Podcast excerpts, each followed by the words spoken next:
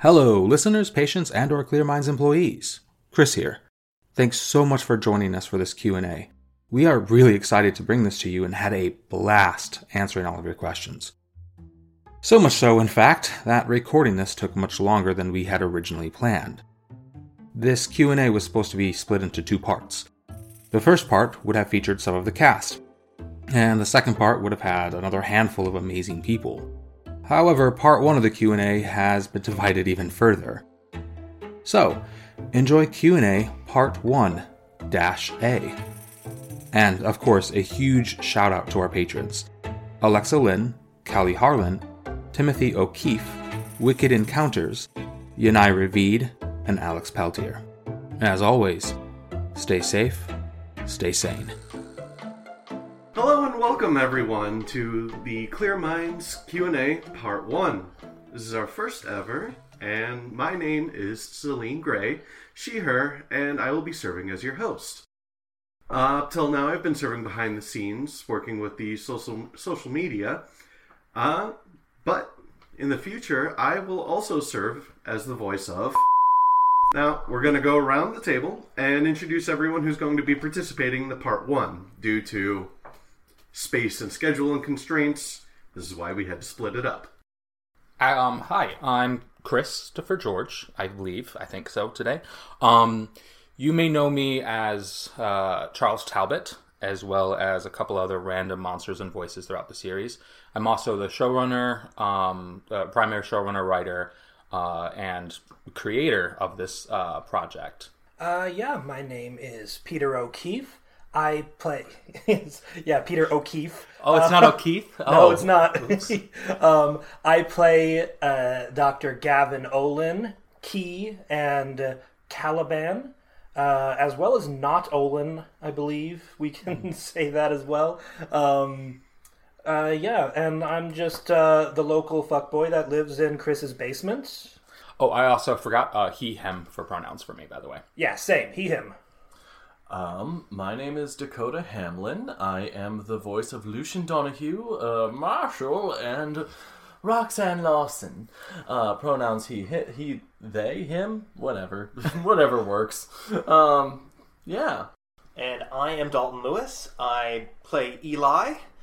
I also play other characters such as Owen Doyle. I play Noah. I play uh, Cameron Daly and some other voices here and there. I am also the co showrunner for the Patient Files and a main showrunner for the HQ Investigations for those who in, are interested in on the Patreon.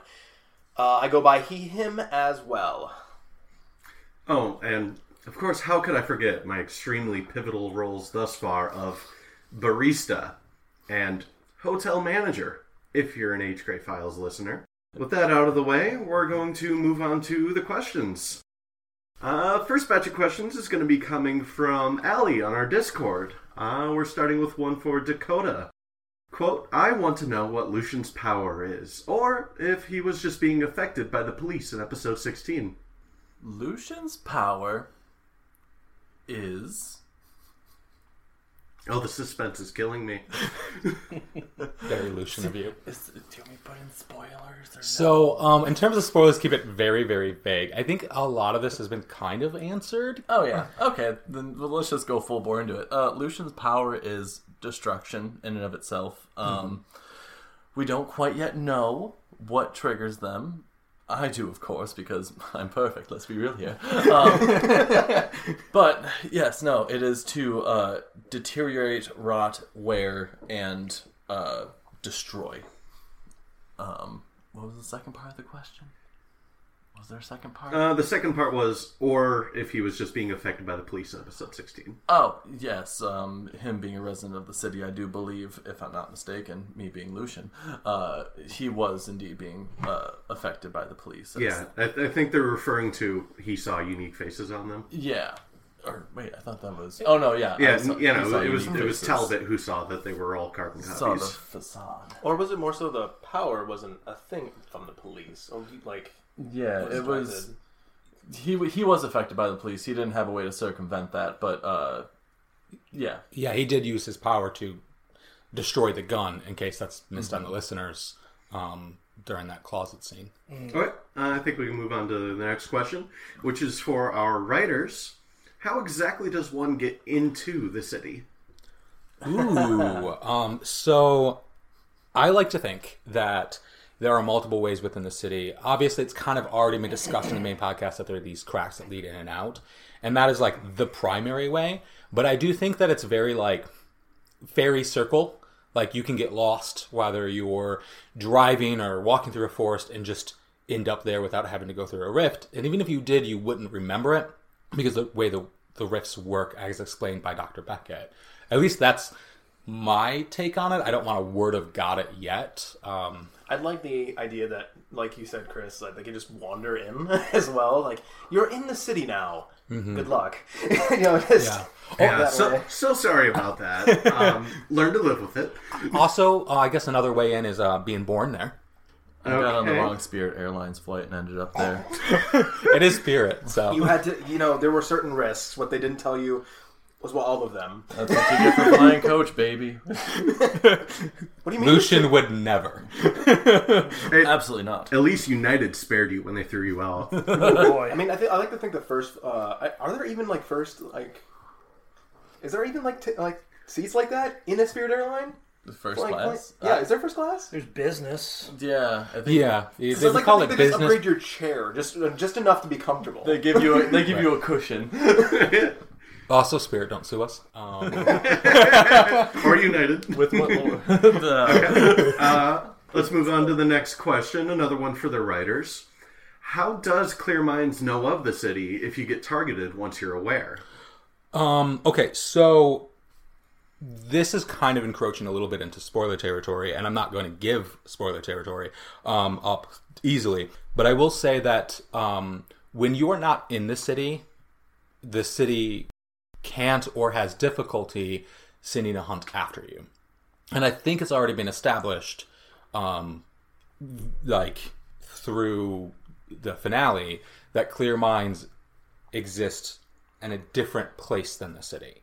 So if they found out about it and knew about it from a different perspective, it would be very difficult for the city to send anything after them.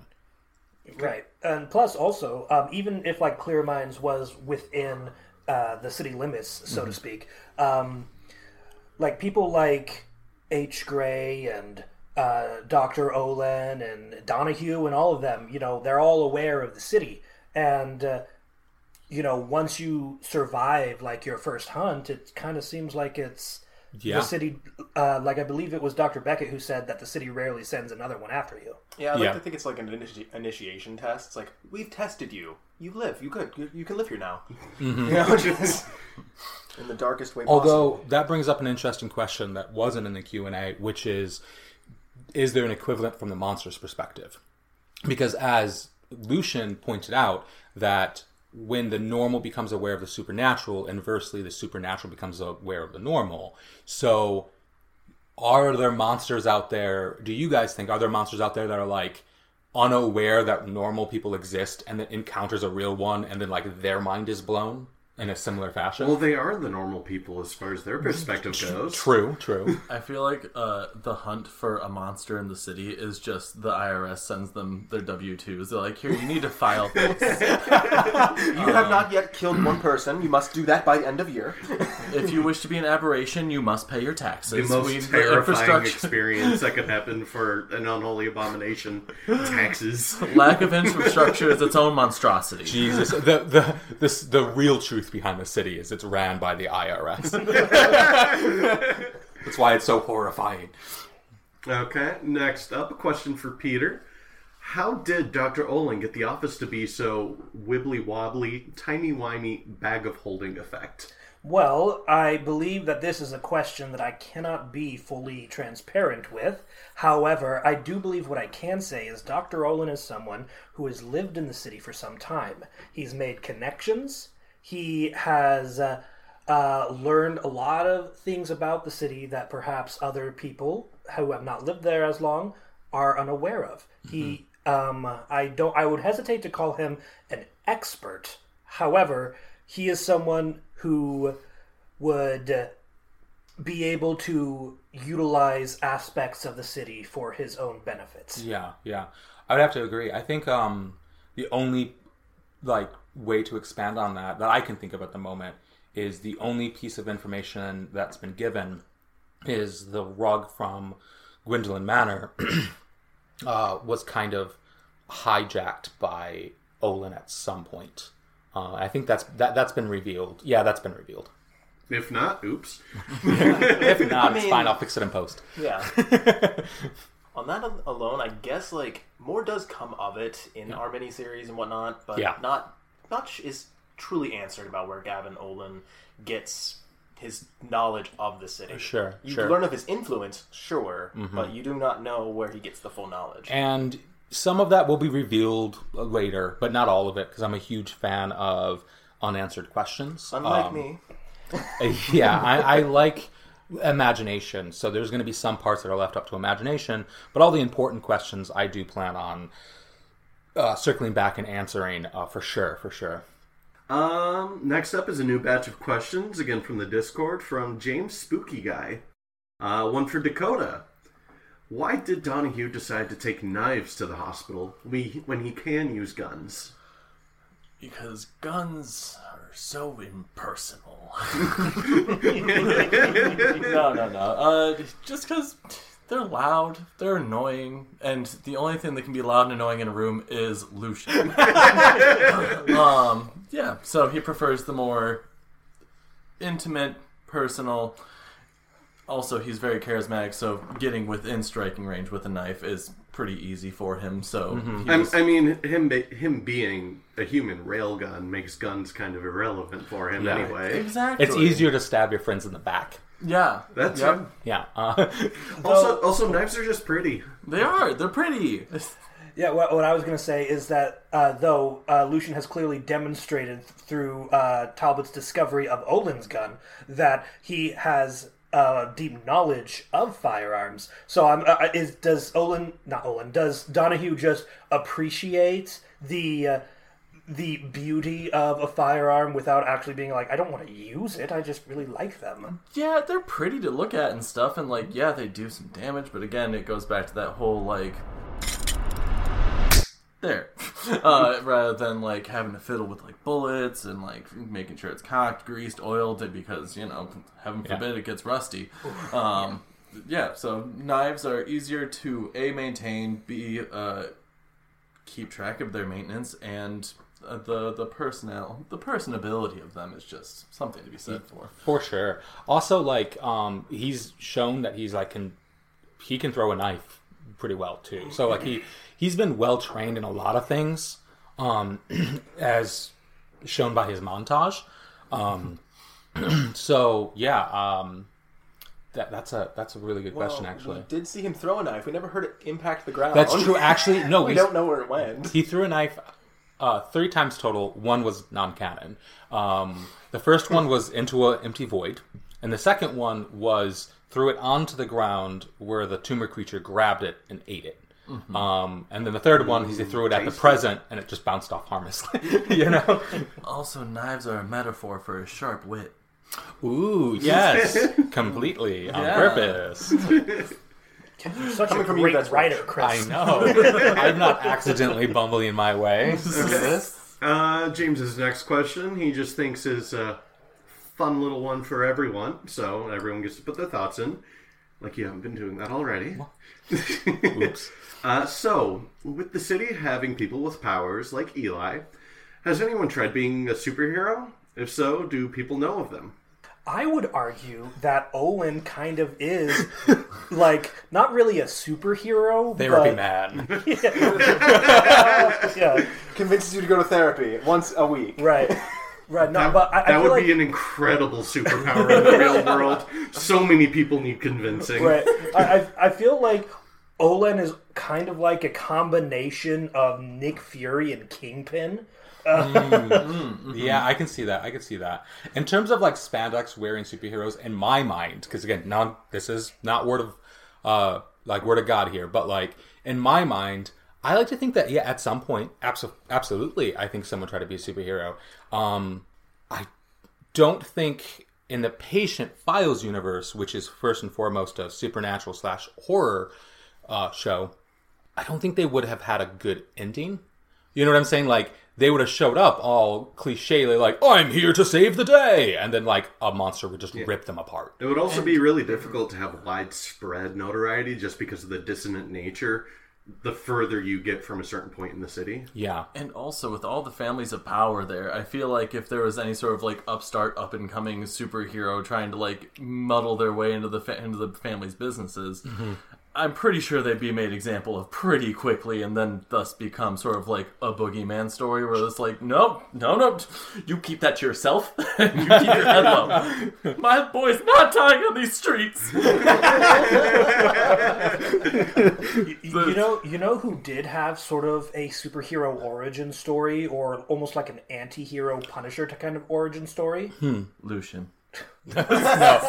Harper. Yeah, Harper. That's that's what I was gonna Har- Harper's say. story was great. I yeah, love that one. yeah. Um, definitely has episode five, yeah, no, for sure. Harper Harper's story was pretty good. I would say if we're going dark and gritty, H. Gray uh, kind of has Yeah. Um, that. like like a like a like a Punisher, Black Batman kind of dark and gritty DC Comics feel. Mm-hmm. Uh, Eli's Marvel, absolutely. Stay tuned for part two to hear more about H. Gray. We also can't uh, fully discount Marshall's Marie Kondo method. Oh, true. There we go. Yeah. You know, it's, if it sparks joy, keep it, and you know, just build healthy habits, whether you want to or not. yeah, yeah. You're forced to live hel- uh, healthily. Um, what? A superhero that takes over your mind, it makes you believe everything's okay, then leaves to the next person. Yeah, I, Meanwhile, leaving so much like disaster in its wake. I, I did good, but everything else is bad. I don't care. yeah, just walks away to like a, a fire explosion, and the person in rags like, "Ha! I'm glad I came. My work here is done." I can definitely see H. Gray as more of like a superhero kind of aspect, Yeah. at least, because he is the person on the ground going out, fighting monsters, bringing them either back to Gavin or bringing, or just out. And in some cases where he does fight, it could end badly, could end well. Uh, we let's face it though, H. Gray, uh, d- nothing ends well for H. Gray. No, no. no, that's kind of the point. Yeah, but uh, he would be on the guy on the ground. So like that was probably the closest we currently have written to a superhero aspect. yeah. of course, in Eli's head. Oh yeah, I think Eli absolutely. Oh, I, you know what? This is a question for you. I think like when Eli was younger, like ten or or like nine, do you think he like had a towel as a cape? You know what I'm saying? Running around the house like like I'm Shockman. No wait, hold on. Uh, lightning bolt. You know. Probably where he first came up with the idea of spark mode, just jumping off and just, just ah, smacking his head down. Listen, Chris, what what ten year old didn't wear a towel for a cape? Powers or no? True. Olin would have to sit Eli down and says, "Listen, Eli, I know you're having fun, but superheroes are dead and we killed them." What? just, just, just spreading some Nietzsche for him. Don't don't. my dad a supervillain? It's like as they said, Eli, never meet your heroes. All right, I think we're good to move on from there. Next batch of questions is still from Discord. This time from Akella the Bun. Um, this question is for Chris and Dalton. Ooh, hello. Where do you find the inspiration for the patient stories? Oh, um, everywhere. So, uh, Oh, that's a cop out. No. So like obviously obviously I have writer's brain, so when I see something that sparks inspiration, I'm like, ooh, that I, I latch onto it. But um primarily every story starts with me looking up a mental disorder of sort. Um and I want to be clear, none of these stories accurately depicts these mental disorders because mental health is very important. You mean depression doesn't manifest a heart shaped black mold? No, um, Dang it. not usually. Um, so, so much more but that's where I start, and I look at like the symptoms and everything else, and then I kind of twist that into something new, um, oh, or something familiar, uh, but strange at the same time. And lastly, for me, another part of inspiration is I rewrite a lot of like uh, of my past and like experiences that I've gone through. Um, not in the literal sense, but like like hey, I've been in a cabin before. Um, and so like It's gotten bigger on me. yeah, it's never gotten bigger, but like I felt that form of isolation when I was out there, and that's where I drew from. Yeah, believe it or not, they are not all true stories. go figure. I- Yeah, not all of them. I, I'd be concerned. I've gotten into a car crash, went to the hospital, fell in love with the nurse there, and then that nurse ate me and uh, he wore my skin. Yeah, I mean the difference was is I asked for that, so like fair, it was yeah, like yeah, yeah. we were it was a thing that we were into. And yeah, you, you wear that skin death? perfectly. might Thank add. you. Yeah, I mean I always thought there was Except something these different about eyes. it, but it's probably the yeah exactly the exactly eyes they're They're so old. Very old. But no, I'll agree to that. Like uh, the idea, for me at least, I used a little bit of prior knowledge and kind of experiences to do the. In the patient files, I've only written like one like patient story, which actually was heavily influenced by my time on a cruise. So even though it probably wasn't a cruise, guys, just saying. Um, but uh, for other stories, I kind of have fun ideas, run with it, try to create a story, and see how long I can run with it. The idea for characters, kind of building the building the story, is where I get my inspiration. Okay. Like that. Yeah, I, I'm a big fan of um like creating solid characters because if you create a solid character in a solid world, then really the story kind of tells itself. You know, you just introduce something to them and then like the characters will respond, the world will respond. So like that's a really good way. It's to a go very about it. fun idea that the main character of my miniseries is not my character. it's not. I didn't write him originally. He's not my invention. It's my invention. It's. Chris's, and I have to run with that, and it's a lot of fun. But do I love throwing H Gray into weird situations like the beach? Absolutely, Like, yeah. I love that. Yeah, definitely join join the Patreon if you want to see H Gray on the beach. Yeah, you, you can you can blame the both of them for all of H. Gray's trauma. Yeah, absolutely. hundred percent. Mm-hmm. Uh, H Gray, if you do exist at one point, don't don't hunt us, please. Yeah, please, for the love of God, don't make Inkheart real. Moving on to the next question, still for the writers. Uh, this is probably heavy spoiler territory, though. What is the connection between the weather events and the supernatural events in the city? But you see It- that would uh, it, it's not done. Is there a reason that it rains so often? Sorry. That's what I cut you off for. That- that's fair. That's fair. Hold Um, your tongue, sir. I just got really Patience, excited. Chris. Patience, patient, not patience patient. files. Oh, oh, You can't see it, but he's frothing at the mouth.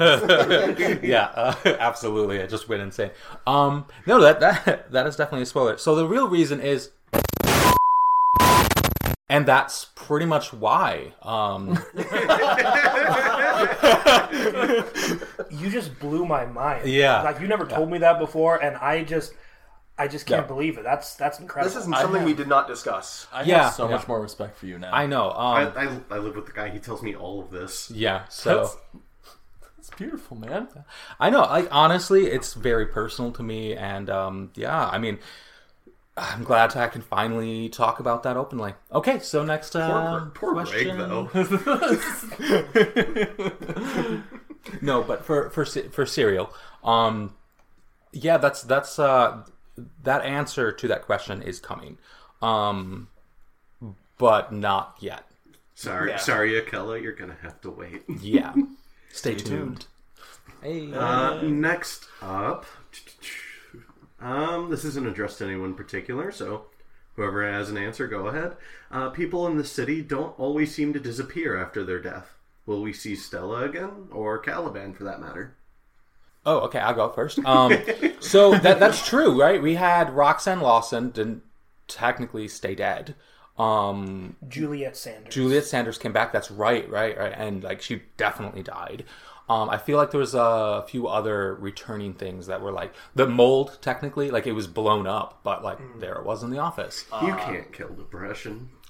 Yeah. we can try. Tell me about it. Um, uh, yeah, no, but um, I I want to say loosely, not those uh, maybe not those specific characters that were mentioned, but I wouldn't count out anyone or anything that's mentioned as like gone. That was actually kind of the point of episode 12 and 13 was to show that like at any point you know something can come back. Um yeah. I, I would say that is more reinforced at the very at the season finale with Key specifically Key like this out of the blue kind of Yeah. came back and it was it honestly was really a mind blowing thing.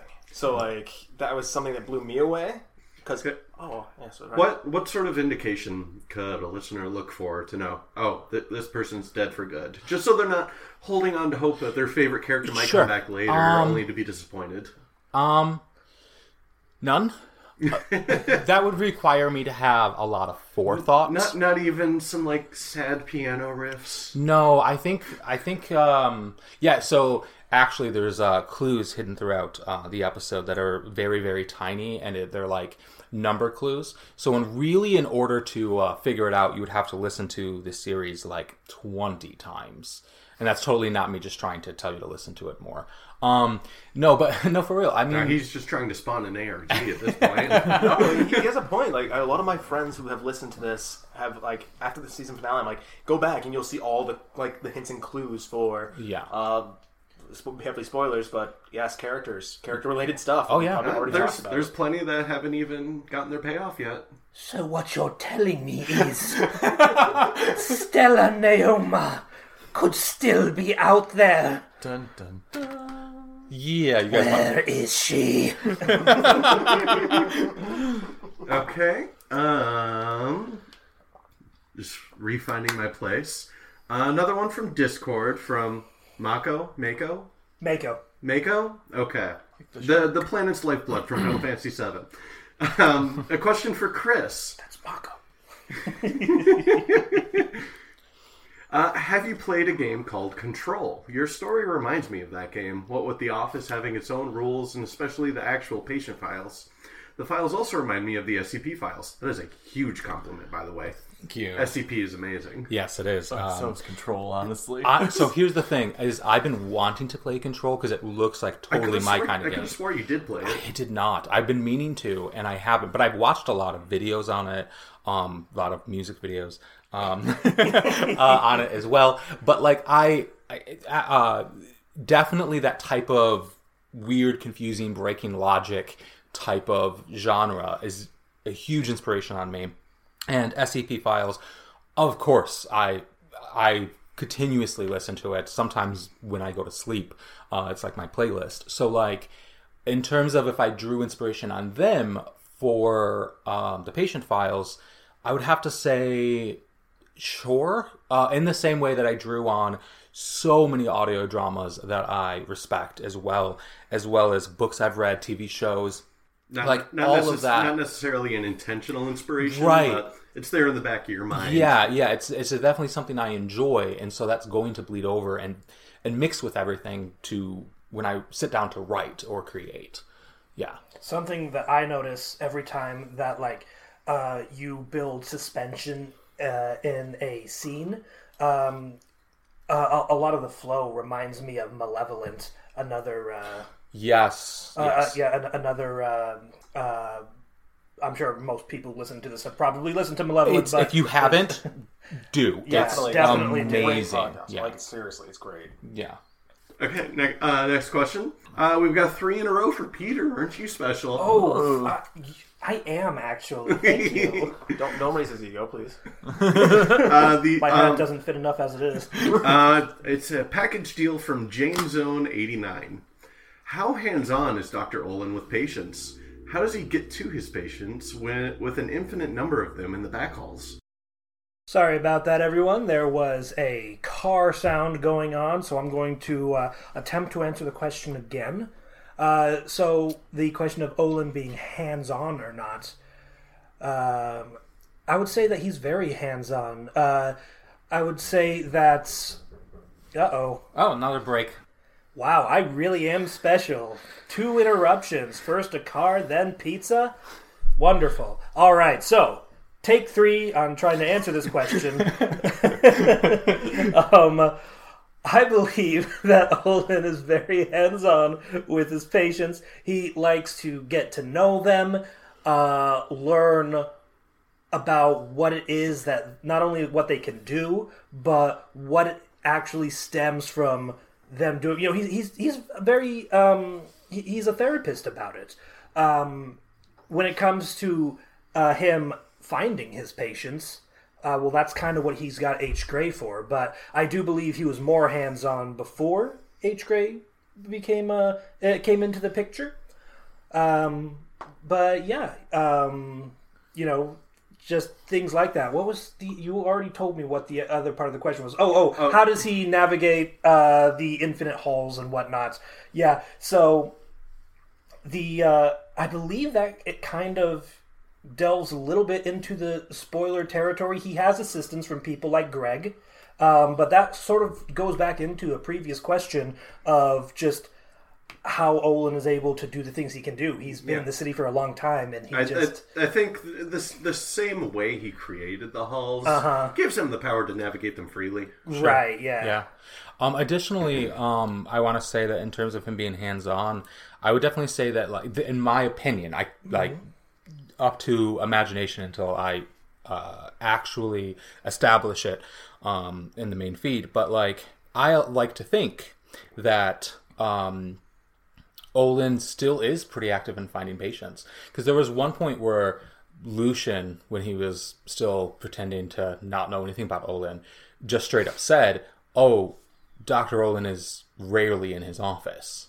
right. Um, and that also goes into key, or goes into point here where H. Gray didn't even know about Lucian.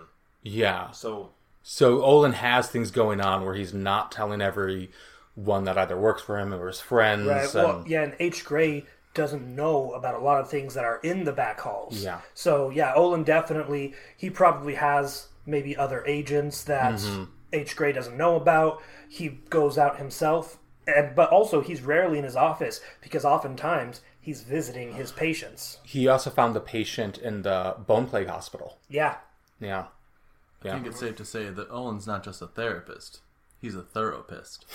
God damn it. Dad joke over We're, here. we're, we're cutting that one. That was terrible. No, it's staying in. I love it.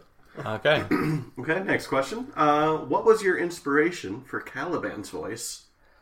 Uh, so this is kind of Were those audio effects, or did you really call the? Oh yeah, check check this out, guys. This is my actual voice doing this right now. This is the voice of Caliban. Yep, completely my voice. I didn't even edit that and post or anything. Like he, it's Nothing. crazy. I'm, He's so I'm- talented. Yeah, like I'm always shocked on how, you, how your vocal cords can like create that kind of Like, reverb. yeah, it's Larian, Larian, give this guy a call. yeah, pure natural talent. What can I say? No, no, no. Um, uh, as to like how I sort of find a voice for someone like Caliban, what I usually do is I just look toward a voice that I for a, voice that I've heard from another character in fiction that I find very memorable or something like that. And I try to mimic that voice as best I can. And then from there, I try to turn it into something a little bit more like the character I'm performing.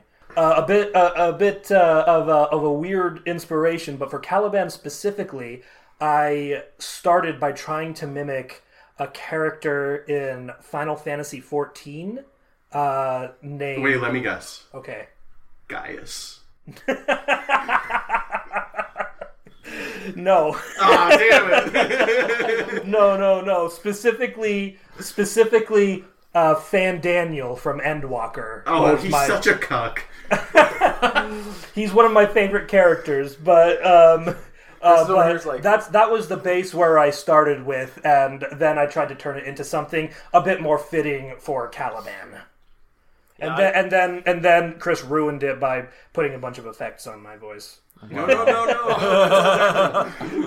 I, I, I, I, what are you talking about? I never put any You're- effects you're on your voice. You're ruining the magic for the listeners. Here, we'll cut it out.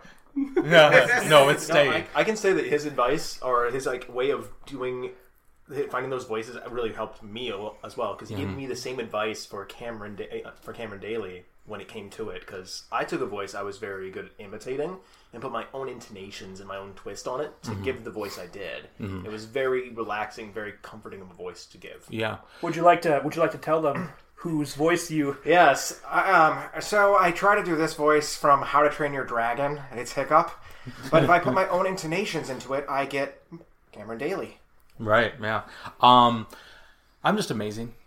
Yeah, yeah, you are. Uh, th- a this fun question was for Peter. Oh. All right, we don't need everyone else stroking Yeah, their and- ego. Well, hold on. want my backstory now. We all have our voice backstory. Wait, What inspired you for the receptionist? Um, that, that's H Gray. That's Patreon content. Uh, Yeah, oh, that's, the barista. That's behind a paywall. Barista. Uh, oh yeah, the the barista role. Yeah, that's free content. Um, I've been working food and retail for the past fifteen years. No, wait, seventeen years. Excuse me. Uh, so yeah, all that rage and frustration. I know exactly how to sound fed up with customers. um, it's actually uh, this is kind of a really big thing. All of the voices you're hearing right now are actually Peter. Yeah. Everyone here. actually- yeah. Um, everyone got sick. Uh, I don't know why I'm using the Chris voice to tell you this. It's weird. no, no.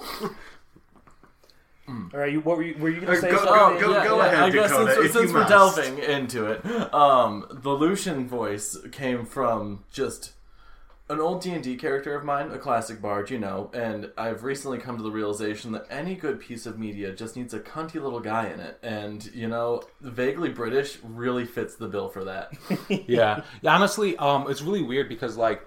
Uh, I can't do the Lucian voice. Like I can't like every other character. I can like put a really bad imitation on when we're doing like script reads or whatever. When I get to Lucian, I'm just like, I don't know, gay British, um, dude, or I'm sorry, vaguely British because I don't want to insult. Vaguely, I don't- gay, yeah. very gay, very gay. vaguely gay, vaguely, Ian gay, McKellen. vaguely British, vaguely gay British. yeah, yeah, yeah, exactly. Wait, those are the same Vaguely thing. gay. Yeah. vaguely gay. Well, I feel like you can correct me if I'm wrong, but I feel like Lucian um doesn't care the gender of his partner, but more of is whether or not his partner will worship him. Yeah, his orientation. That's a popular kink. His orientation is on the top. Yes, yes. Neither top nor bottom, just way up there. Like Up- both- looking down on everyone. Right, not only in the bedroom, but also like socially, financially, Psychologically. psych- right, right, like, the intellectually. uh, Uh, Yeah. on, on that note, uh, before we finish up Peter's package deal of questions, yeah. when are Lucian and Talbot gonna kiss? Uh, who's to say they haven't? I'm much kidding. How much money is he paying? Am I old enough to view this content? No. no. Uh, No one's viewing this content. It's a podcast. All you Oh, got to God. do is press the "Yes, I'm 18" button. yeah, no, you're good. That whoa, whoa, the whoa, whoa! We can't, we can't, we can't encourage by, bypassing security measures. That's true. That's true.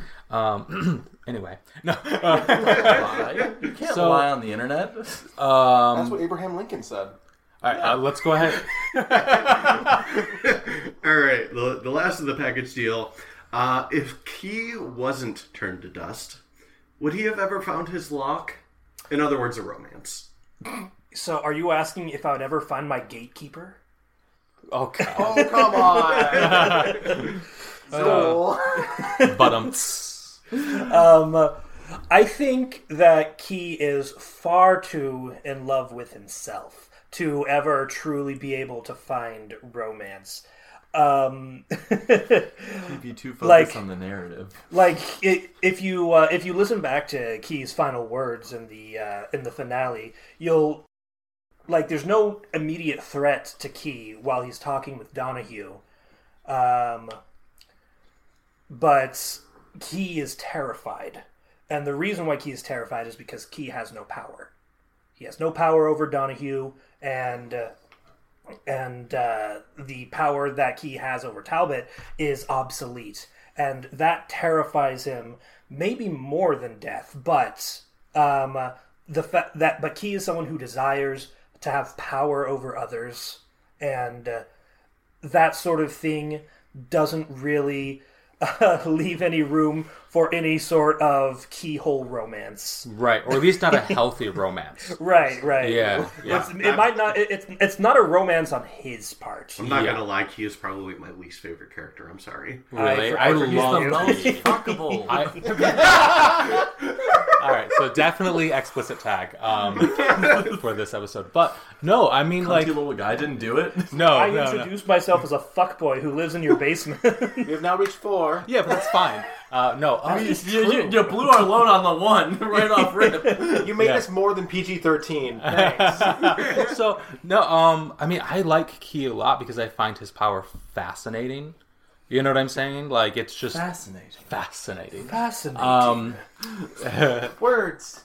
yeah, no, I mean, I, I, I think I think he's a cool cool character. I think he's a if you do say so yourself. yeah, I think he's kind of a How narcissistic. jerk. um, yeah, I mean, whoever wrote him, great job. Honestly. Yeah. Definitely not self insert. No, no, not at all. Okay, and on that note, we're going to take a short lunch break. As we mentioned, pizza arrived recently, so we're going to go enjoy that for a moment, and we will be right back. No time will pass for you. Bye. Bye. All right, and we're back. I know those two seconds must have been agonizing for you all. Uh, but let's move on with the remainder of the questions. It's been three years for us. Hey, welcome to the city. All right. Uh, next from Alex Peltier. Peltier. I'm Peltier. te- terribly sorry if I don't pronounce your name correctly. Just listen. Uh, a no.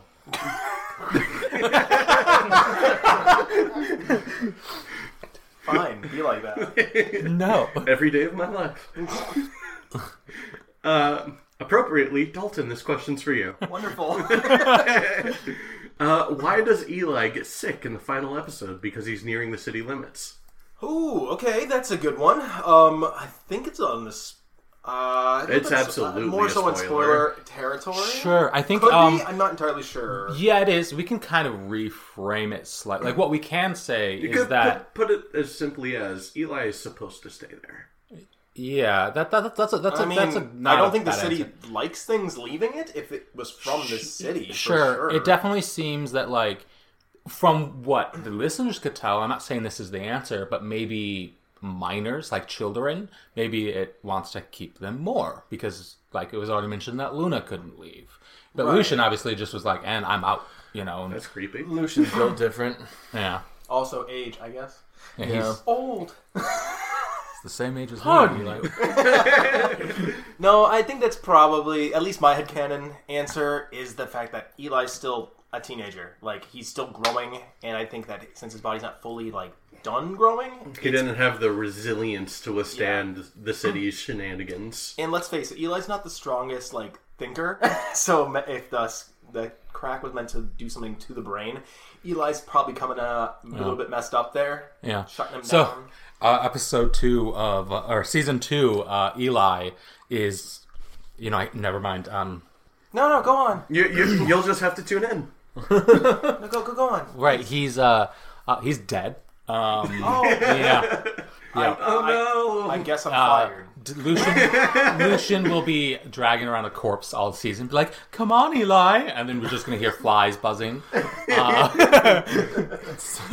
the Patient Files Season 2, Weekend at Eli's. that, that reminds me of the uh, terminal montage Undertale video.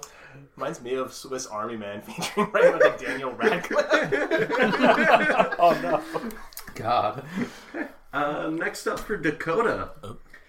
If Lucian has been deceiving Talbot since the beginning, is he technically Talbot's first hunt? Well, he does kind of allude to that in the. that got cut. Oh no!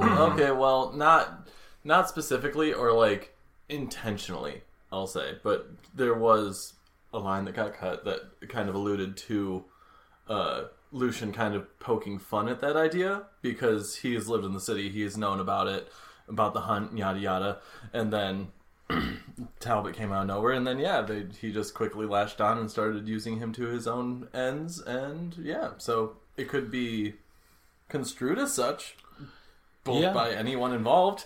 Yeah, uh, But hu- aren't hunt, uh, Chris? Aren't hunts typically from like monsters specifically? yeah. But anything that is considered paranormal or supernatural is considered a monster in So this and- lore. and so there is no divide between someone with powers and a monster. Yeah, I think I think there is, but not as a big of divide as you would think.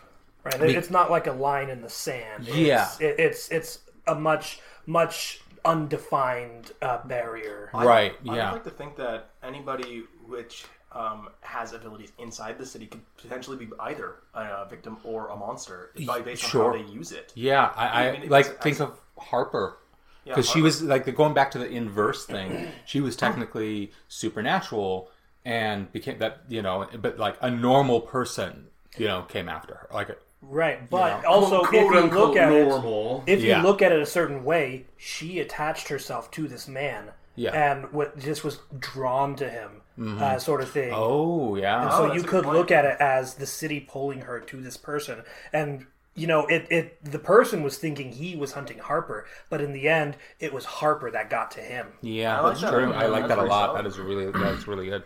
Yeah, um but no, I mean, I guess to answer the question from my head canon, I think absolutely.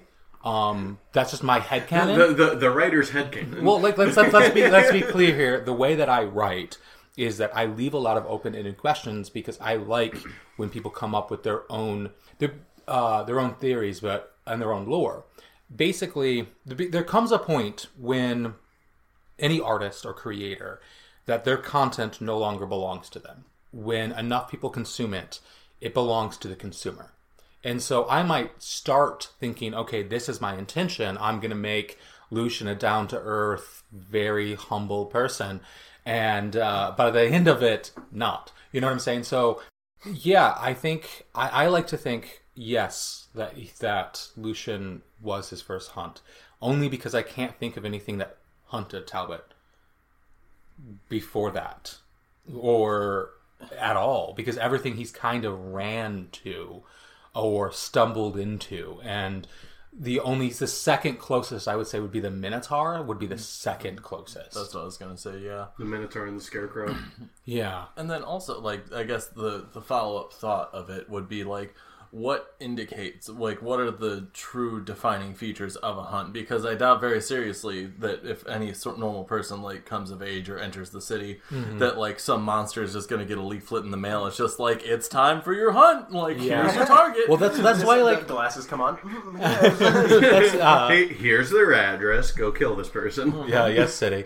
Um, but like that's um that, that that's actually like why Beckett said uh, it was an interesting field of study because they noticed that like there are rules to the city. They're vague, they're undefined, and kind of changing. But like she was mainly like one of the like the hunt is like one of the rules that once you become aware of the supernatural, it becomes aware of you, and this likely ends in a hunt almost always. That's why she's so surprised when was like, "I haven't had one." She's like, "Well, that's." Weird but she didn't like stop everything and say we need to get you in isolation now We actually see a little snippet of uh, the city inter- interacting with that supernatural stuff, but nobody really understands or really even sees it's there with Roxanne Lawson when she runs into the diner. Yeah. And death, or whatever we perceived as death, I believe it was. yeah Just kind of goes "Oof," right through. it. Thank you, Dakota. for that voice. there you are. But he comes through the door and stands there, and someone else walks right through him, and nothing happens. Sure. And that also gets alluded to as well in episode thirteen when they see it there. Too. yeah actually uh, someone it's not in the q&a but i'm going to answer this now because um, uh, someone asked me um, that uh, why did when death first appeared in that episode did a normal person walk through it and find but then roxanne lawson and eli stopped lucian and juliet from getting any closer And that's because they were more aware of the city. The person who walked through the ghost was not aware. And so the supernatural entity essentially couldn't harm him. But since Lucian and Juliet were aware, the spirit of death, or whatever you want to call it, absolutely could. And like, so there's like this divide between between that and um, I think that if you're uh, if you have abilities or powers, you're just it's more likely that like the city will leave you alone in a weird sense. Like at I first, think it, your role is. I, I think it's- in my head canon, your role is still predetermined whether you're going to be a victim or a monster. True, yeah. And so, like, pick and Oh yes, yeah, predetermined by Chris. Well, um, sometimes I guess. Okay, uh, I, I think we can move on to the next question. Uh, also, another one for Dakota. Oop. This one's been answered, but we can ask it anyway. Does Lucian have powers? Was he the creature that killed his parents? Well, I mean, technically, Technically, the second part of that question hasn't actually been answered. No, very yeah, true. but the, the first part has. Yeah, the first part is the first answer to that question. Um, no. He does not. no, I can't. I, I joke. Yes, I'm no, afraid I can't say. He's immensely powerful, and not to brag, but he is probably the strongest person in the city. Um, just saying, just put that out Yeah, there. yeah, absolutely. Um, Yeah, but totally. uh, in, in the, to answer the second part, um, yes, yes, he did very gruesomely and brutally. Which, curiously enough, maybe that was his first hunt. what do you mean by that? Like, because he wasn't hunted by. Like, you mean Maybe that was? he was hunting his parents? oh, that like that was the first time he hunted. yeah, yeah. Um, probably, but I don't think that like would would it be hilarious? Is like his parents were just accidental. Like, what if one of the maids came across like a paranormal notebook? And which activated Lucian and like killed the maid, but then just also killed everyone else. It's a big old multi-million dollar domino game. Uh, yeah, yeah, yeah. Interesting field of study.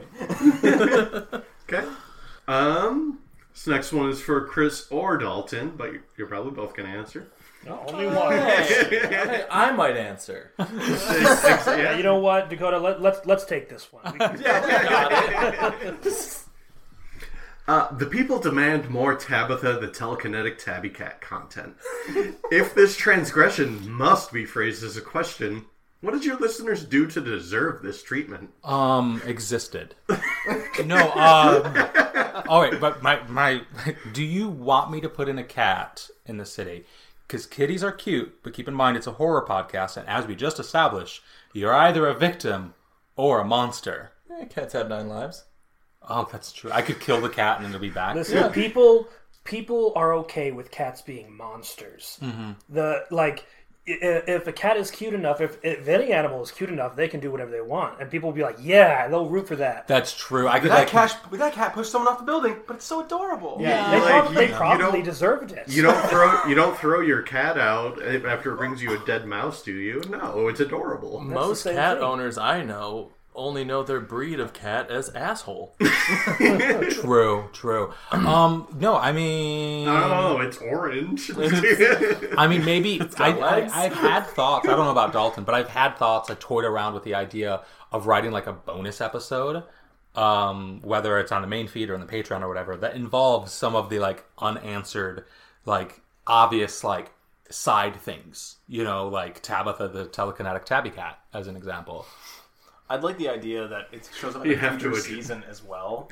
Like someone's like, "This file you brought back, um, or you transcribed," uh," and they look through it, they read it, and they're like, "What the hell was that?" You know what I could do is I could just keep adding different adjective, like different descriptors to the name. So next time would be like Tabby the telepathic telekinetic tabby cat, you know, and just keep going. the dyslexia in me is like, "No." Well, let's just and, say and, and that she tabby open. demands she demands that you address her by the full title every time. Yeah, just like even, even as it keeps growing. Calm down, H. Gray. H cat. Yeah, all, all, all I can really say to uh, the person who posed this uh, question is be careful. Otherwise, you may be you may end up finding yourself in the presence of a certain tree. Oh God. Oh, no! no. Oh no. No, no, no, no, no, no. We don't talk about that here. Yeah, yeah. It's that's so powerful. It could like actually do so. So let's just move on. Uh, I I'm getting scared. I'm Wow. sorry. Uh, Somebody check the Can you shut? Yeah, I was just gonna say shut the door. Um, I adore this next question. Uh, this batch is from Joker's Nut Butter on Discord. Now, no, notice I said I adore this next question, not the user's name. well, how do you feel about the user's name? First of all, It's pretty silly. I like it. Original. Dakota. Yes. I'm not sure I can ask this with a straight face. use your best gay base. Thanks. It's fine. Try it. Would you consider Donahue to be evil? You know, no. I think he's an incredibly misunderstood, incredibly complex, and sometimes altruistic character. Think of all the food that he's provided for the gang. If he really was evil, he would have let them starve in that giant McMansion of his. McMansion. Um, actually, yeah, But that would make him a poor host, and he can't have that. Oh, of course he can. Everyone can fend for themselves. We all. Come now. Come now. to, to, to sort of uh, um, uh, to add a more uh, serious twinge to this, I I personally truly do not believe uh, Lucian to be evil. I mean, he is complex. He's not a good person, No. but no, no, no. but I don't think that Lucian is like one note evil. Yeah, no, that's uh, Oh, a, a well-written character isn't one note. yeah. I'd, I, also, I'd also like to think that when uh, when uh, Lucian actually like re- uh, was like uh, bringing the blocks up to Eli, he wasn't going to do a recording. No, he was probably going to play blocks because you know that's more productive. and I don't know any evil person who plays with blocks. yeah, no. Lucian isn't evil. He just plays with the cards close to his chest, and you know everyone's kind of dispensable, but not like for funsies. I mean, again, I like Just to until think they that run uh, run out of use. I- exactly. I, like to think that he his life, when you really look at like the episode that kind of shows his childhood, has been so it's been in survival mode for so long. And if you've ever been in survival mode, everyone else is either useful or like dead weight. Like you like you start making these calculations like you might care for this person, but at the end of the day, like in order to if you need to let them go to survive, you know what I'm saying? You will.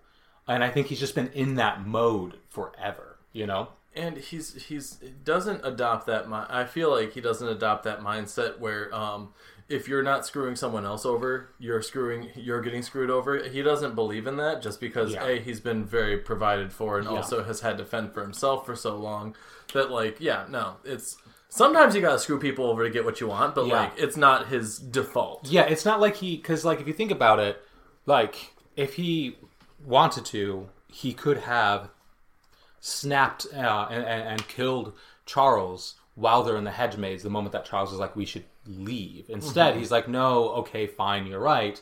Carried Eli. And it was just by happenstance where he's like, oh, it's the best move is to kill Charles. But other up until that point, the best move was to protect him, to guide him, you know, even if he was frustrated with having to do that. Truthfully, Lucian's just a personified version of Tabitha the telekinetic tabby. Cat. Actually, Lucian is. Um, You did say transgression, didn't you? uh, transformation is going to get added into that. Uh, the transforming telepath. That the, the transforming, terrific, telepathic, telekinetic tabby cat. yeah.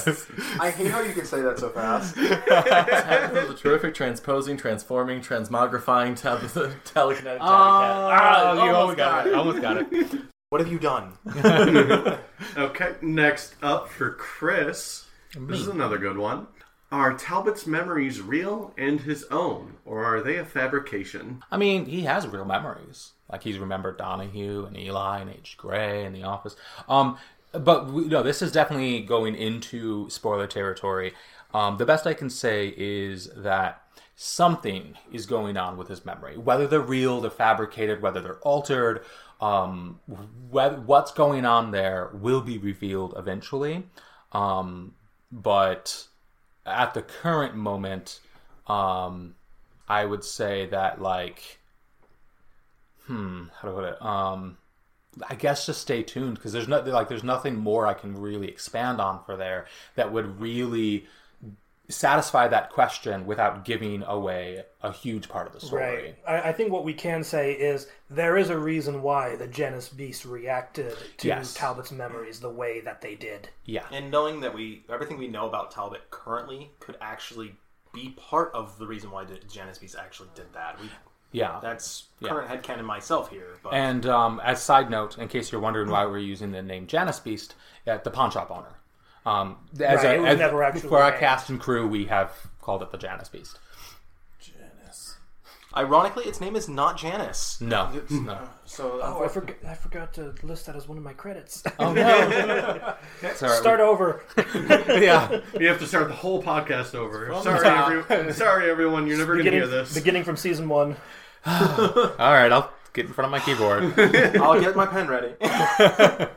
All right. Wait, I can't Next hop on up, till episode three. Um, Joker's Nut Butter has two questions that we've already covered, but we can recap them real quick. Uh, will Caliban return? don't count any character out. Mm-hmm. And was Donahue for the first hunt for Talbot? You could interpret it that way. Yeah. Apologies for being so vague, but there's still a lot of show left. We want to be careful with spoilers. Joker has more questions on the next page. Oh. Does anyone else have modified memories? Probably. That's a good. That's a good answer. Yeah. That's probably the fairest answer you could give. yeah. Um, but on a serious note, um, that's such an open question because, like, yeah, Tim does. Uh, yeah, yeah, the barista has altered. anyone memories. who's met the cops, anyone who's talked to the pawn shop. Yeah, owners, no, the, the, the, the cops alter memories direct. yeah, so technically Lucian. yeah, like ninety nine point nine percent of the city probably has the- altered memories if they've encountered the police. Right, but the spirit of the question probably means that any of the main main cast have like memories of their like Lucian's childhood. Was that all fabricated? You know, kind of thing. Um, I want to say that like there still needs to be something that is real. So like unless otherwise hinted at or stated, if Lucian's like, "Hey, I ate tacos last Tuesday," assume he did. You know what I'm saying? Um, kind of thing. But uh, yeah, Okay. Uh, Laney from Discord asks, when writing, do you have an entire story already decided from start to finish, or are you just going for uh, with the flow? Take it away, Chris. Okay, yeah, yeah. I'll start with this one again. Um, so per season, I have actually for all, all the the entire show. I know what's going to happen. Um, obviously, and I know what's going to happen. Yeah, and every season, in terms of the episodes themselves, I know the out story, the in story, the patient story, the patient file. Um, I have a general idea, and then I just start, and then it just word vomits out of me. Um, I usually figure out where the episode is going about 30% through it. Uh, I'm a very fly, very imp, uh, improv type person, very kind of fly. I loosely plan. I'm not a meticulous planner. I'm not Talbot uh, when it comes to how I approach writing because I want it to be organic. In in George R. R. Martin terms, you're a gardener, not an architect. Yeah, yeah. I, I, my main focus is creating a world and lore in people who are really well defined. Like I could tell you, like why Talbot prefers black coffee, you know, over anything else. I, I can I know each character really well, and I know the world really well. We- so everything else kind of just unfolds. Yeah, we know how each season is going to start And and end. end, yeah, but we kind of fill in the middle as we go. yeah. And uh, what about your writing? I'm a little bit of the opposite. While I do know major events that happen, I try to plan everything out kind of storyboardy, but as Chris and actually Peter do know, that I end up changing a lot of events on the inside to make the out stuff work. Mm-hmm. Where I've ended up rewriting entire episodes because I didn't like how this ended up being here and they needed to go here. Um, They really balance each other out. Yeah, honestly, yeah. Sometimes I need someone to tell me, "Hey, what's the plan?" And he can correct me if I'm wrong, but sometimes he needs someone to tell him, "Just do it." You know? Yeah, I, I'm very when I write, like it's like putting your heart out on paper, like Oh, I yeah. want to see, and I'm very self conscious about. it. There is a line that um, that I wrote that kind of sticks with me, um, and not to like flam my own fan or uh, fire or anything, but like is um, episode three, uh, David Snyder, and when the monster says that um, says that David Snyder's life uh, story um, for anyone who knew him. Uh, would easily recognize for what it was a retelling of his life, but perhaps with a bit more swordplay and magic. Like that took a lot for me to like actually include into the episode because that's very telling. That's basically me, the author, saying like, "Hey, some of these events, something similar has happened, but I've dressed it up." And like, I feel when you write, you are, if you're you're going to be vulnerable. You're going to put stuff out in the open and be like, "Here's my trauma. Uh, enjoy it." You know, like, uh, yeah, eat my trauma for dinner. Um, you know, but like, I think that's a good way to make a story, a good story anyway. I know when it comes to it too. I've seen Chris hash out a story like that. Like he's like, "Oh, and I'm done." I'm like, "I just edited the last one." like, like, oh my gosh. But Yeah. with me, it's like, "Hey, uh, we need a few more days." Turns to like a week. I'm like, "Oh, my bad, my bad." Yeah, it's because I have so much trauma. Yeah. Got a lot to unpack. That's a big old suitcase. So, so, so many file uh, fi- folders in the files and everything like that that he gets to pull from.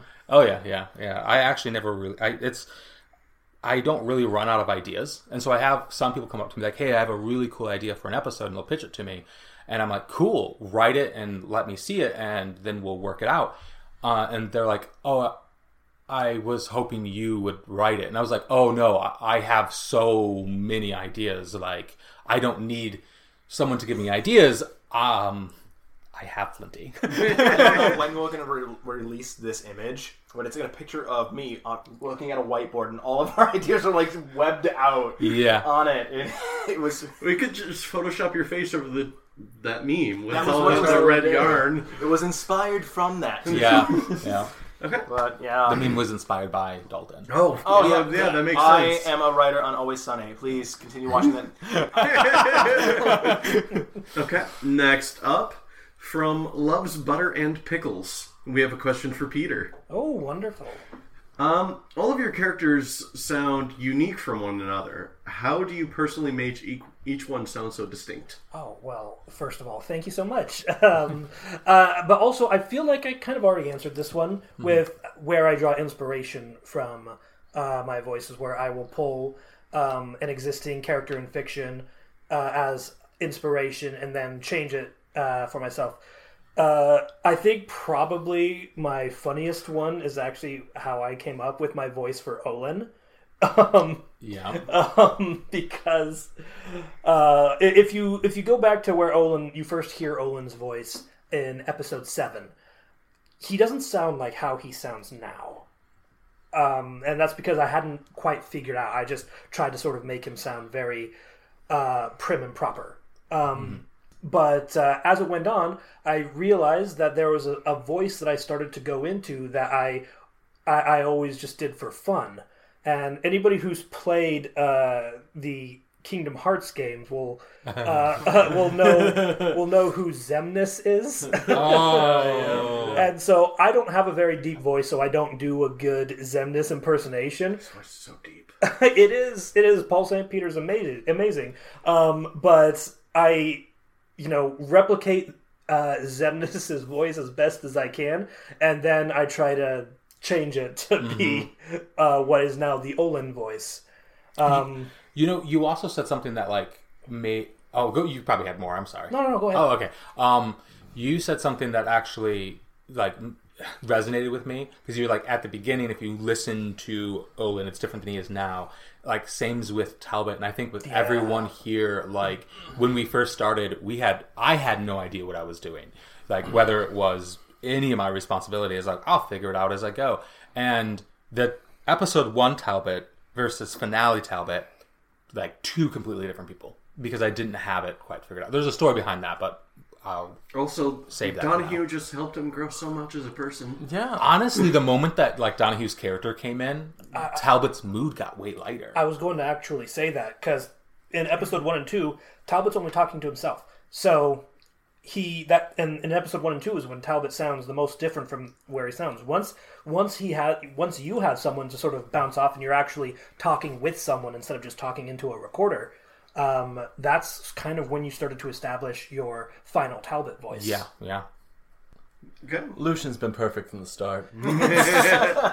I will say that Lucian has gotten, um, how to put it, like more um Sassy? sassy and Yeah, the, personal, the personality of Lucian has come out a lot Right. more. Lu- Yeah. Lucian, Lucian was much more subtle in the in episode No, three. that, that's than- just a side effect of his the power. following Every he gets a little bit sassier. Every day he just gets a little cuntier.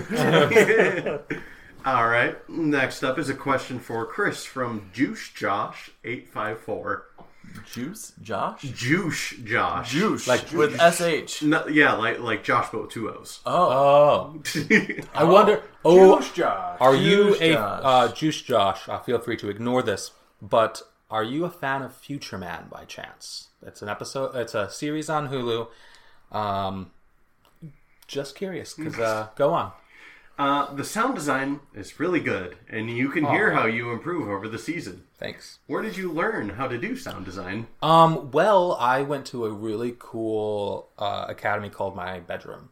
Um, no, I'm se- completely self-taught. I, I've been listening to like audio dramas and stuff like that for quite some time, and I've had a huge interest into it. And when I first started this project, I knew that I was going to have to learn a lot of skills really, really fast. Um, and I really enjoy sound engineering, and I just now realized that like I completely didn't even mention that in our introduction. I was like, "Hey, I'm a showrunner, I'm a writer," and I completely skirted over sound engineering. But um, yeah, I've learned how to do that on the fly. I still think there's a lot of room for improvement for me, and I'm constantly trying to push myself. Um, but yeah, completely self-taught. I hope it's good? Question mark. Uh, I have received many compliments about you for, of your sound engineering as well. Like seriously, thank you, thank you. put yourself on a higher pedestal. Take after Lucian. Oh, right. Oh, then in which case, I, uh, vaguely gay, vaguely British accent, I am amazing. You could have just been like, "Duh," and then We- you just motioned to Dakota, and then he says, Uh, I could have. Uh, we can't fit all this ego in one room, you guys. Come on. um, a question for everyone: How did you get involved in the patient files, and do you have any advice for those that want to create something of uh, their own? This was also asked by Juice Josh. Um, we can just go around the circle. I personally have been Chris's best friend for like 12 and a half years, and I've lived with him for nine. I didn't really have a choice. Not that I'm unhappy to be here. No one did. I kidnapped all of them. um, we can just go around the circle. Peter? Sure, yeah. Um, well, Oh, I, oh, the advice. I'm sorry to cut you off. Uh, no, I don't have any advice for you because I haven't created anything. Go ahead, Peter. yeah, with uh, uh, with how I got involved, I actually got involved through Dalton because Dalton uh, started uh, uh, uh, started out as a script editor for for Chris, and he told me about it, and uh, I just put out an audition, and uh, you know, got a couple of parts. Yeah, A couple. a couple. Uh, Three. Do you, sorry. have, do you any, have any advice on content creation? Um.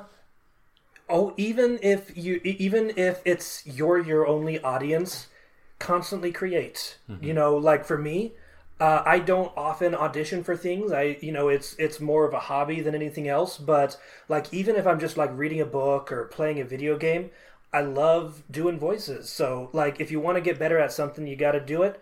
And if you want to, uh, and, and this is advice that I should take as well. Uh, if you want to do more uh, collaboration with stuff, be, like get parts you get, you have to audition. You're not going to get any parts you don't audition for. So But they're just supposed to scout me while I'm at my barista job. right, right. I mean, that's that's actually really good advice. Uh, how did I get involved in this project? Yeah, Uh, who told- let me think. who told you about you? the patient files? Yeah, Chris? so obviously I created it. Um, I again, like I mentioned, I have been listening to audio dramas for like five years, and like a year before I actually started this project, I was really thinking about it. I actually approached Dakota a long time ago, like like a year before I even started, and was like, "Hey, if I run an audio drama, do I have your voice?" And Dakota's like, "Absolutely," and I was like, "All right, bet." And so I did. Just steal Um, his story. Why, why don't I? Yeah, I think it, steal his fir- the first half of his answer. So, um, well, that's not how we got involved in patient files. Yeah, Um, no. no, that's just yeah. But anyways, so and I just decided to do it. Um, there was a couple other factors, like I heard uh, Mike, who plays H. Gray, uh, he randomly showed me a voice sample of something he could do, and I was like, okay, in the very least, I have like two people in mind. I'm going to do it. And I think that's the thing. If you want to do something, just do it. Um, like if there's something you're passionate, yeah, just do it. Um, no, but if there's something you're passionate about and something that you really always wanted to try, um, just try it. Just go for it. You know, like you can plan, you can think about it all you want, but like at the end of the day, you have to have that courage to just jump. Uh, that's also my advice. Um, is if you want to do something, do it, and if you fail, that's fine. You know, failure isn't bad. It's just more of like a way to get better. Like Yeah. Gazelle in Zootopia said, try everything. Sure. Yeah. it just teaches you how to do better on your next attempt. Yeah. Um, one of my favorite lines being, "A master has failed more times than an amateur has ever tried." Yes. Uh, yeah.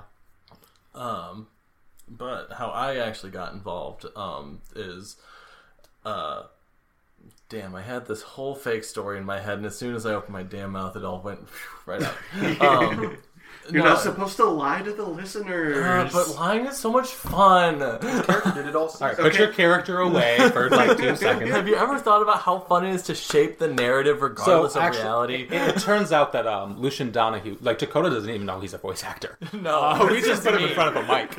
Um, But no, uh, yeah, Chris approached me like before he even brought it up because like we've played a couple of like role playing games in the past, and like he was just pleased with my uh my role playing skills and like my commitment to the bit. Like we always commit to bits. That's the thing. gotta commit. Um, gotta commit. Uh, and then yeah, he's, he asked me if I wanted to be a part of it, and I said absolutely. And he sent me a couple of uh, character profiles on things that he thought I could fit. And I sent him a couple of monologues, which, by the way, fantastically professional move, freaking uh, on your part. Um, and I will choose to take that as a compliment. Everyone knows how I feel about the word professional. it's actually Maybe. very professional of you. no, He started bleeding from his eyes right now. and uh, I am writing you out of my will. Um, but yeah, no. So that's how I got involved, and my advice um, is once you once you get like a taste of some sort of something creative like this that like really speaks to you, like voice acting kind of has for me, um, just like keep a journal of ideas of things that you would want to create whether it be audio, visual, yada yada, and then just like start doing some research on how to do those things, working with different programs, all that fun stuff, and then you can revisit those ideas, hone them down, turn them from the rough cut diamonds into the pristine princess cuts that you aim to be. yeah. Um, And I want to say too, you bring up a really good point. Like in terms of like writing like videos and things you want to like learn how to do. Learning is a huge part of it, as I mentioned. Thankfully, we live in an age of Google, so like and YouTube. So if you don't know how to do something like that's not really reason like oh I don't know how to do X Y Z. You could always learn how. All right, my turn. Um, I got involved with the patient files um, kind of accidentally. It was more of a um, spot on, uh, like random spot on thing. Uh, Chris and I were at, met at school to the point where he was talking about the patient files, and I was like, "Oh, interesting," because I was like, "I want to hear more about this," and he was like, "I need this someone to really just take a look over this uh, kind of." I think it was the audition. Stuff. Yeah, yeah. And I was like, "Oh, yeah." And he's like, "I really need an editor." I'm like, "I got you." But Yeah. originally, he was like, "I'm gonna pay it. you." I'm like, "No." He's like, "No, I'm gonna pay you." I'm like, "No." And now that like I said it twice, I have to say yes the next time. Mm-hmm. So that's how that began. um, and after that, I put in a, um, an audition because I was always so interested in it, and I kept kind of sparking interest with Chris on many different talks. Because I joined as an editor, and which, by the way, similar to Chris, I forgot to mention editor myself, as in my uh, roles here at Clear Minds or Dog Papers Entertainment. Same, Um, same. but um, yeah, I started at episode three with editing, and then I be- took an audition after that and became a voice in episode seven. So that was something I enjoyed, and that's how I became part of this project. And now I'm I've gotten my hands dealt in a lot more than just this tiny project. I say tiny because it is tiny at the moment. Yeah, but It's it, growing, it though. feels bigger. Well, should should I have mentioned at this point that I assist in world building and storyboarding or something? No, not really. No, you don't. No. Who are you? no, um, it's and honestly, one thing I would like to do is take an opportunity to say thank you guys also for this because without you all here, we couldn't grow from something very tiny to something potentially becoming a lot Yeah, bigger. So yeah. thank you. Um, any advice I give on that, I would say don't let your mind trick you into not seeking passion. Mm-hmm. If someone brings up something that's interesting to you, help them grow it, help them pursue it. If anything, you are important too. And if you didn't need to hear that before, you hear, you're hearing it now, live. I'm kidding. um, you deserve good things, and you can make good things. absolutely. I believe in you. We Don't all believe in do. yourself. You, believe in me that believes you, in you. dear listener, on the other end of this phone or computer or whatever you're listening on. You're the chosen one. Listen, You may you may think we're not talking about you, but we are. Everybody's like that. That's not me. No, it's you. yeah, but, like for real talk, we are talking to you, James. Or John. Well, like now it's funny because it's like most people are. I'm not James, but like that one James is like, Yeah, no, it's, Meanwhile, only, it's the- only that one particular James and or John. Well, I Yeah. mean, we already know that we have a James spooky guy. oh, James Spooky guy. We got a voice actor named James. Oh, you're gonna love this next username. Oh no. It's John James, isn't it? but I digress by saying, please just pursue your passion. That is the most important thing that you can do if you ever want to start a project or anything. Just your passion's important, and you should go for it. all right. Okay, and that's the full circle, so we can move on to the next question.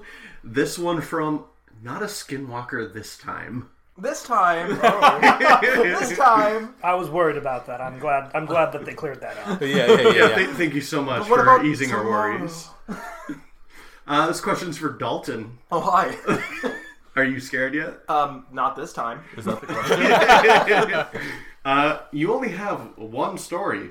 How did this happen? What was your inspiration? I think I gave a little bit of an answer on this in a previous question, but I do have more stories, guys. um, but it's You just- fair. you It just have to every- for them. You just have to go to the Patreon. Yeah. I'm not saying pay for my stories, but they are worth it. Um, Absolutely. But you got you're right. I only have one story technically in the patient files, and it's the inner story on episode 16, Mm-hmm. um, which is um, Conformity. conformity. Yes, thank you. You're welcome. Because I I made that name too. Interestingly enough, That wasn't the original name. Do you want to tell them what the original name was? Love Boat. Yeah. If you listen to episode 16, and if you're here right now and you haven't listened to episode 16, I'm gonna be like, one, why? but you would know immediately it has nothing to do with love, but it does have something to do with a boat. yeah. Um,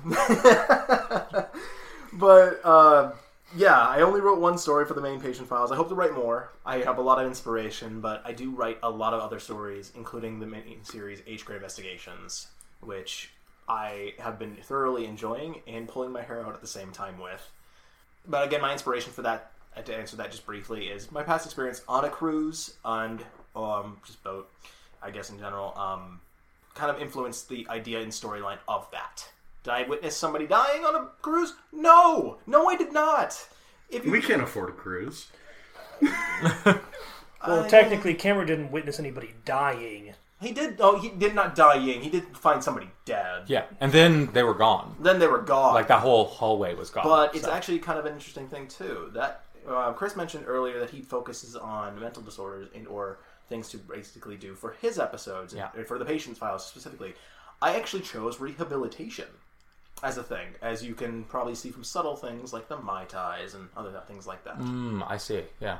No, I mean, I honestly, I, I did really like that story, and I absolutely will be throwing you more to write in the patient files. I, um, um, but you know me, I'm. I have so many ideas that I'm just like, yeah, eventually, yeah, yeah, yeah, eventually, and like, you know, I'm like, well, season's done. Oops. Uh, so But we got more. We got more that's true. So So we have a lot more planned. Okay, uh, moving on. Let's hope it continues to not be a skinwalker. Um, Raging Banana Peel has a question for Dakota. Marshall is such a cool concept, and I loved the voice you chose. Honestly, the only question I have is, can you do it for me, please? Um, most certainly. Um, but actually, did you end up putting my name in the credits for that episode for Marshall? No, no. I, I I listened to it uh, like several because that's the one I show people uh, whenever I have to show them the episode, and I'm just Yeah. like, oh, and this is my voice, and then the credits come. I'm just like, to be fair, I think like at the be- at the beginning, like credits sometimes like uh, I, I never knew if I should include like who's ever doing the monologue, like the reading in, into the episode, and it didn't even occur to me to do Marshall, but then I did do Caliban, but then I like didn't do like this one, and like I think moving forward, I need to be like you, you, in episode seven, you credited me as Olin. yeah, yeah. So I think my fault. I think obviously moving forward, I'll make sure that our credits are up to date with everyone who was involved and exactly where they were involved. "Ah, good, it's only proper. Good ear though to recognize Marshall is Yes, Like Dakota. Yes, and thank you very much. So it's very, very warms my heart to know that people recognize me without me being credited. Okay, now do, now, now do the other Marshall voice. Uh, uh, oh. oh, where, who are you people? Oh, why does this keep happening? Why does this keep happening? Oh, I love We it. We did not kidnap somebody for that. You did Okay. In the basement. So, uh, up next, we've got a handful of questions that were asked by a multitude of people, so we've just kind of bundled them together into a bit of a lightning round. And once we're through these, that'll be the end of uh, this Q and A. So, first up, uh, we have we had a lot of people ask us in one form of another for everyone. What are your favorite types of horror?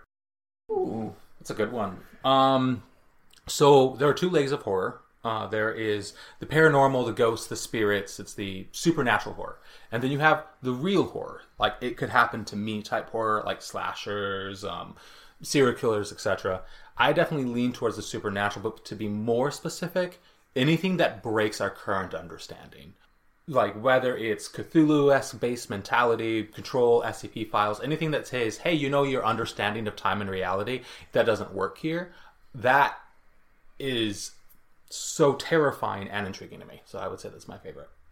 Yeah, I I think I love psychological horror the most because the, the great thing about psychological horror is that it can actually fit under the umbrella of a lot of other types of horror. Psychological horror can be a slasher type thriller. Like I consider uh, um, the uh, latter half of Texas Chainsaw Massacre to be a bit of a psychological horror. Um, yeah. uh, and uh, likewise, a lot of uh, uh, paranormal uh, horrors uh, can be psychological, like Paranormal Activity, um, and those are, I think, have equal merit to me. And I just, I just love the ones, and, and similar to you, like the sort of the Lovecraftian type horror is like especially delicious with how it, like, it is psychologically gets to you where it gets into like the madness of uh, of understanding and the madness of choice and stuff like that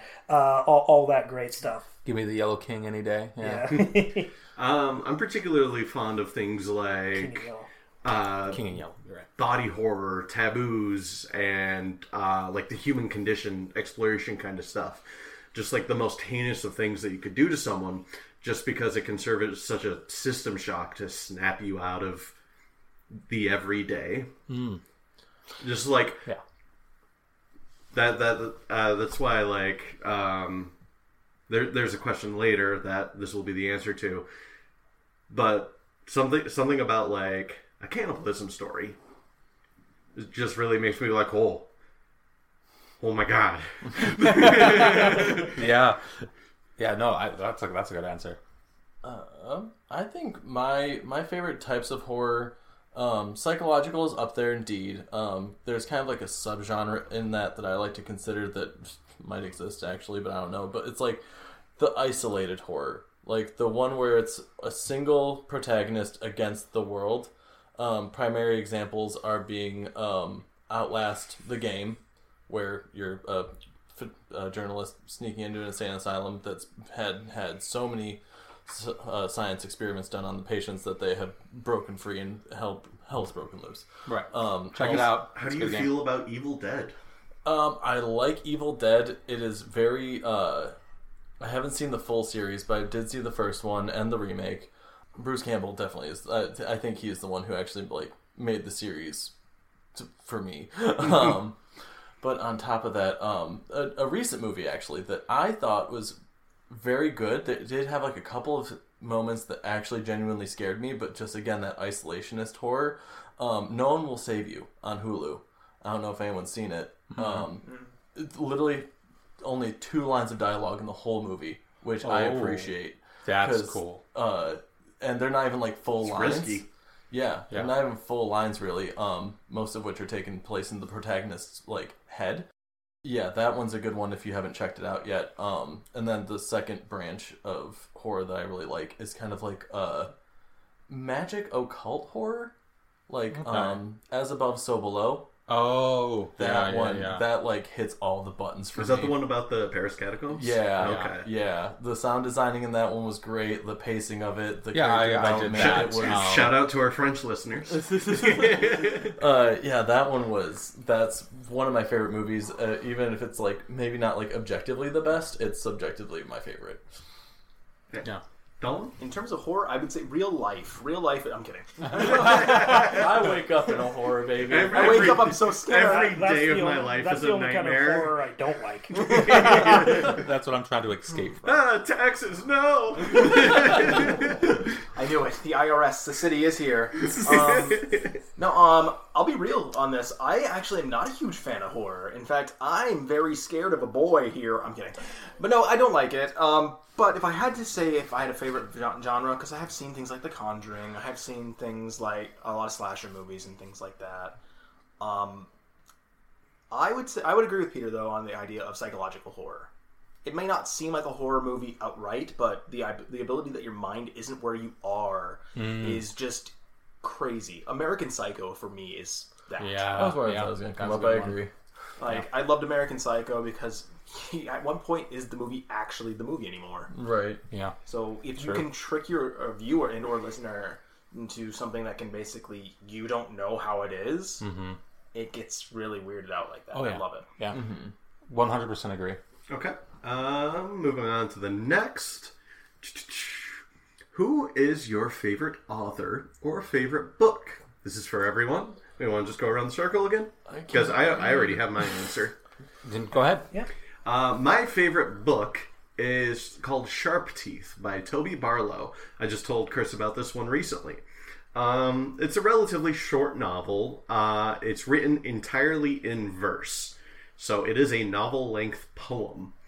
And it's basically what happens if you put a, a werewolf cult in Grand Theft Auto. It doesn't have a main character. There's like two characters who even have names throughout the whole book. And I, it, it's fantastic. It, it, it has so many messages about, um, you know, uh, got I had the words. it, it has uh, messages regarding like uh, homophobia, uh, the brainwashing of cults, um, the depletion of resources by human greed. It, fantastic book. I recommend it to anyone. Um, uh, my answer is going to be very boring because a lot of my favorite books are very mainstream. Uh, for instance, uh, you may have noticed earlier, uh, I am a big fan of A Song of Ice and Fire, George R. R. Martin. Um, and uh, Is that why you dress like him?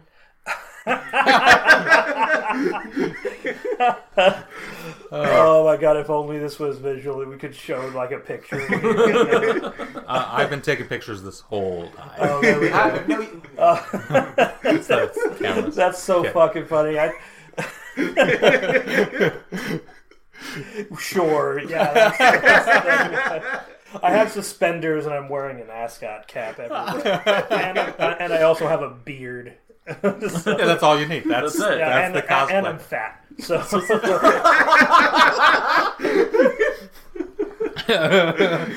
when I take him to the grocery store, people have to stop. I have to stop him from like signing people's books. Like I have it's to. true. It's true. Yeah.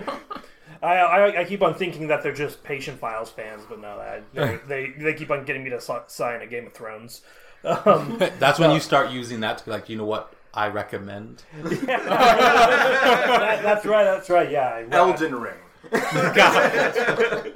no. Um, yeah, uh, very very boring uh, opinion. But listen, it's it's popular for a reason. It's it's a beautiful story. It's a horrific story, um, and I just I I, I get uh, swept up in it all the time. Uh, so yeah, that's that's my answer. Oh, um, okay. So this is a difficult question for me because um, so many. Uh, but I'm going to sound incredibly cliche here for horror writer. M.R. James B. Lovecraft, um, Edgar Allan Poe. Like, those were a lot of cornerstones uh, for me growing up.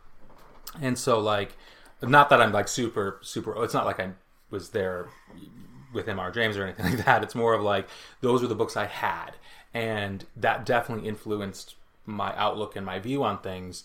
Uh, and I have some sort of nostalgia there. But on the flip side, I I definitely will read a book if it's recommended to me, or if it's given, or if it's in my genre. But I now really enjoy consuming like media that is current, whether it's by like uh, certain audio dramas that I really really love, um, and stuff of that nature. But in terms of my favorite author, that's a hard one. I'm just gonna say it's, those three are pretty up there. I'm not gonna make. I, I don't want one to be jealous. Now, Um, now that you bring up Edgar Allan Poe, it's kind of messed up that our middle school had us read Cask of Amontillado. Yeah, that that story's messed up. sure, sure, Middle absolutely. school. Yeah, I read that in high school, not middle school. Um, yeah. Uh, yes, Edgar Allan Poe, totally not being something taught by me at any point. yeah, um, but yeah, that's um, that's that's my kind of thing. So Um, well, this I might have to show my hand here. I suck at reading novels. um, just in general, I've been uh, I've been getting in audiobooks more and more, but uh, I think the last book that I actually or like novel, maybe if you call it that, that I actually like read read was green uh, eggs and ham. Sorry. was uh the Time Machine by H.G. Wells. That one was um, H.G. Wells. H.G. Wells with that with that story alone pretty much has made them my favorite uh, author H.G. Wells was great. just because their pacing and their imagery is right up my little H- ADHD alley. Um, yeah.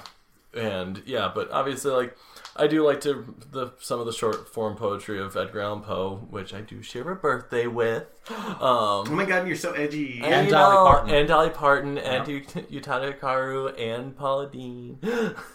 um, but this isn't about my birthday that just passed. I share a birthday with the third Hokage, Chris Griffin, so. Well, I was born on December 25th. oh, who was born on then? Um, not Jesus. Not Jesus. Who's that? uh, it's it's Jesus's uh, knockoff. I share a birthday with Tax Day. Oh my god. You Oh, are- you, you, you win the trauma off. Yeah. You win the trauma As I off. said, horror, real life. so I'm just gonna pass over the writing to you. Okay, um, But yeah, Dalton, so uh, Dalton, your turn. Favorite author, favorite book? Oh, that's that's an easy one for me. It's know the Count of exact- Mon- yeah, you, Yep, I knew it. you knew it right away. Uh, it's the Count of Monte Cristo by Alexander Dumas. Um, I love the novel mainly because it is a fantastic revenge story overall that has tons of different genres and themes throughout, and what happens to each and every character in it is older, otherwise resolved and or shown and dealt with in a different kind of way. And what I love most about novels and things like is characters and what happens to them. Like that's what I love, and that book hit it right on the nail for me. Yeah, no, he he lives his life uh, with Count of Monte Cristo uh, being like the uh, blueprint for how he makes all of his decisions. He tries to live like Edmond Dantes, and he, he Dalton is the most vindictive. What? Uh, Like to be Slander. yeah, to be fair, like we're all afraid of Dalton. Yeah. Um. Yeah. Yeah, be afraid of this voice. oh, I am. we It's wonder who really- Lucian was based off of.